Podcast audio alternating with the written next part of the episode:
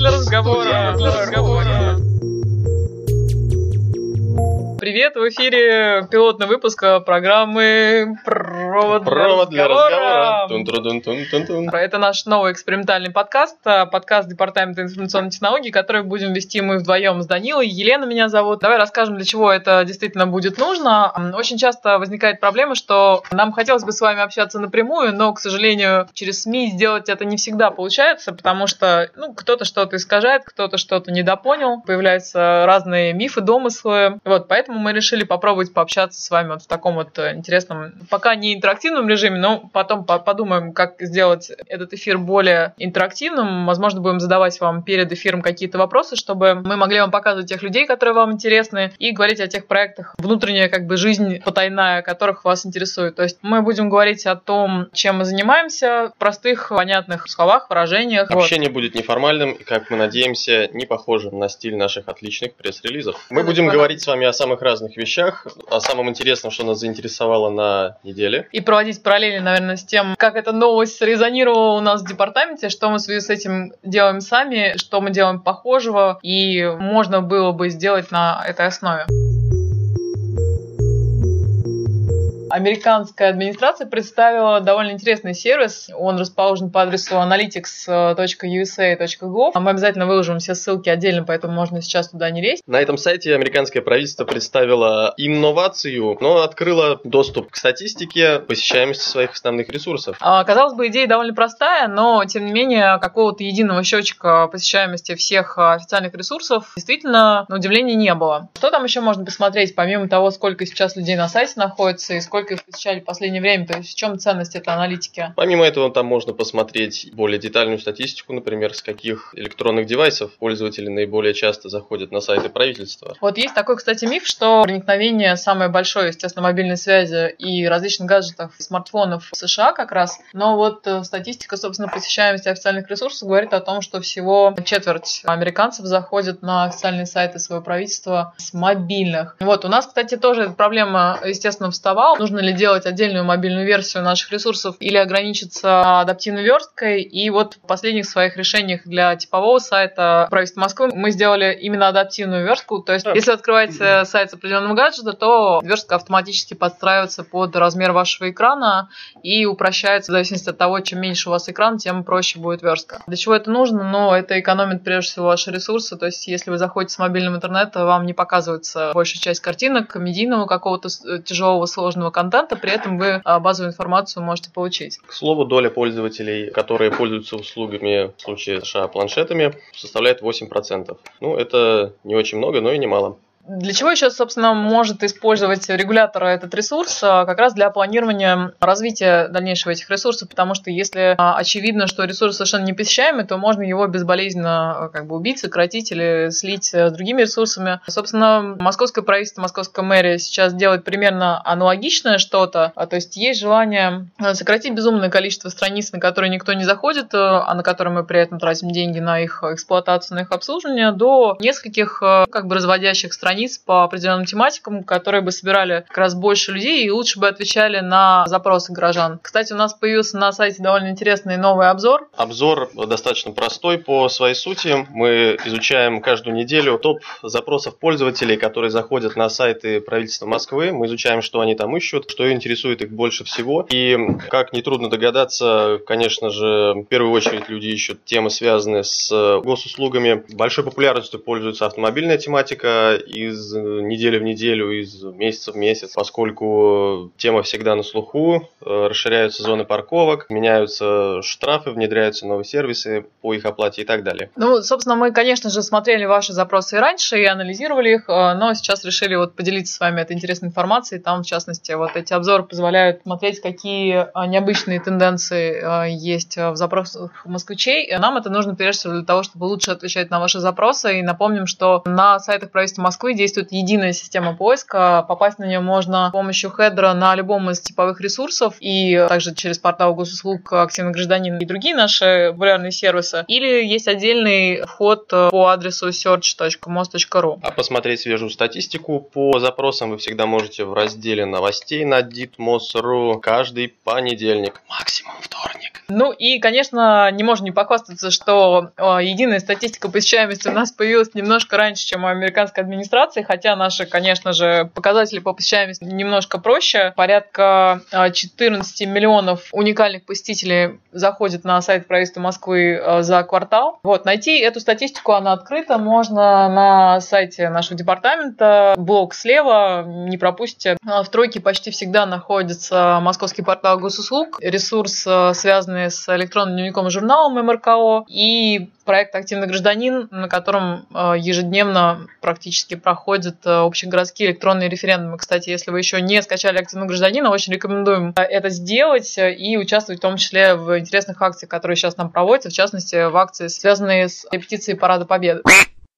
Утки касаются нас не только 1 апреля, они ходят за нами гуськом круглый год. Регулярно журналисты умудряются проинтерпретировать э, наши вести каким-то не таким образом. Ну вот из последних таких уток, которые запланили действительно профессиональную часть Рунета, это утка о том, что а, медицинские карты москвичей уже якобы переданы крупным интернет-холдингам, Яндексу, Рамблеру, Mail.ru и другим нашим партнерам. Тут хотели бы просто немножко подробнее на этом остановиться, рассказать вам, почему это не так и почему это в принципе невозможно. Вы ведь перепугались, признайтесь. Да, действительно, это не так. Никаких э, электронных карт а, мы никому не передавали. Ну, во-первых, потому что такого сервиса в принципе в Москве еще нет как такового. То есть э, действительно в сентябре закончилось пилотное внедрение в трех медицинских учреждениях в Москве. И до 2018 года электронная медицинская карта пустит корни во всех э, московских амбулаториях. А что мы пытались донести, что было искажено? Это то, что когда мы обсуждали сервис сервис электронных медкарт в рамках общественного вот обсуждения был, когда была дискуссия на эту тему. Пользователи очень просили нас предоставить все-таки возможность просматривать свою карту в интернете. Хотя мы-то считаем, что это, конечно же, не очень правильно, потому что карта нужна для того, чтобы ее смотрел врач. В конце концов, сколько можно по гуглу искать рецепты и решения ваших болезней? Ну, если у вас что-то болит, не будьте ребенком, идите к врачу. Тем более, что записаться к врачу теперь можно гораздо проще. Для этого есть мобильное приложение ЕМИАС. Можно сделать это на московском портале госуслуг. И теперь, когда электронные медицинские карты спустя пару лет начала внедрения нашей единой медицинской системы а, стали реальностью, мы действительно стали задумываться о том, каким, собственно, способом вам доступ этот давать. И поняли, что, наверное, не стоит переделывать из московского портала ГУСУ, переделать его в какой-то медицинский портал, это будет неправильно, тем более, что в этой нише есть достаточно много мощных, интересных игроков. Мы подумали, что было бы здорово дать возможность человеку самостоятельно выбрать оператора, который будет им этот доступ предоставлять к карте и которому они больше доверяют. Но при этом, поскольку данные в единой медицинской информационной системе хранятся в распределенном виде, в каждом конкретном случае делается запрос сразу в две автономные друг от друга системы, то утечка каких-то данных практически из этой системы невозможна. То есть это будет либо деперсонализированная информация о болезни, либо это будет просто информация о человеке без всякой привязки к его анамнезу. Поэтому не стоит э, этого бояться. Естественно, все взаимодействие со сторонними компаниями будет тщательно регламентировано сделано, как в случае с эм, электронной записью, когда мы давали возможность сторонним компаниям проводить эту электронную запись у себя, но при этом подписывали с ними достаточно жесткие рамочные соглашения о том, как это делать и как это делать безопасно.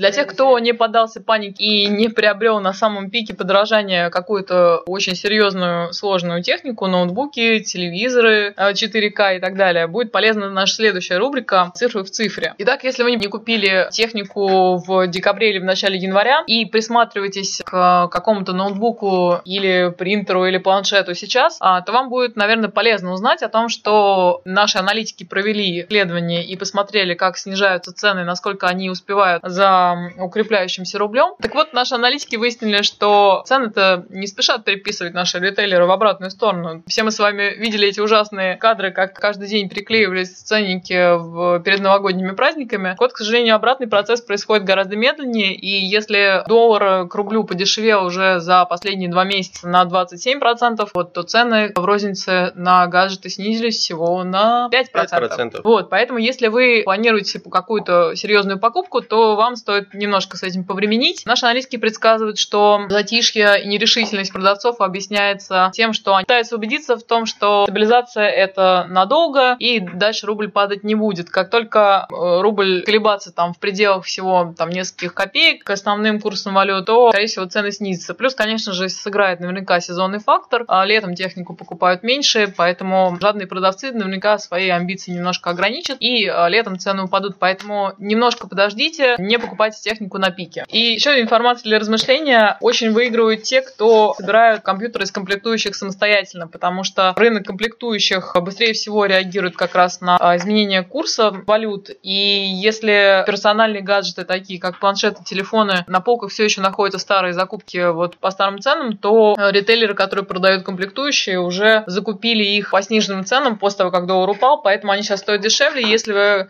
думаете о покупке компьютера, то не покупайте его собранным, попробуйте собрать его из комплектующих сами. Потому что, например, видеокарта за последние два месяца с февраля по апрель подешевела на 25%, процессор на 17%, жесткий диск на 15%, блок питания на э, почти 14%. Ну, в общем, собирайте компьютеры сами, это будет гораздо дешевле. Если вы не умеете это делать, приходите к нам на курсы пенсионеров, мы вас там научим. Я хочу вернуться к сегменту персональной цифровой техники. Там динамика более позитивна, чем упомянутые 5%.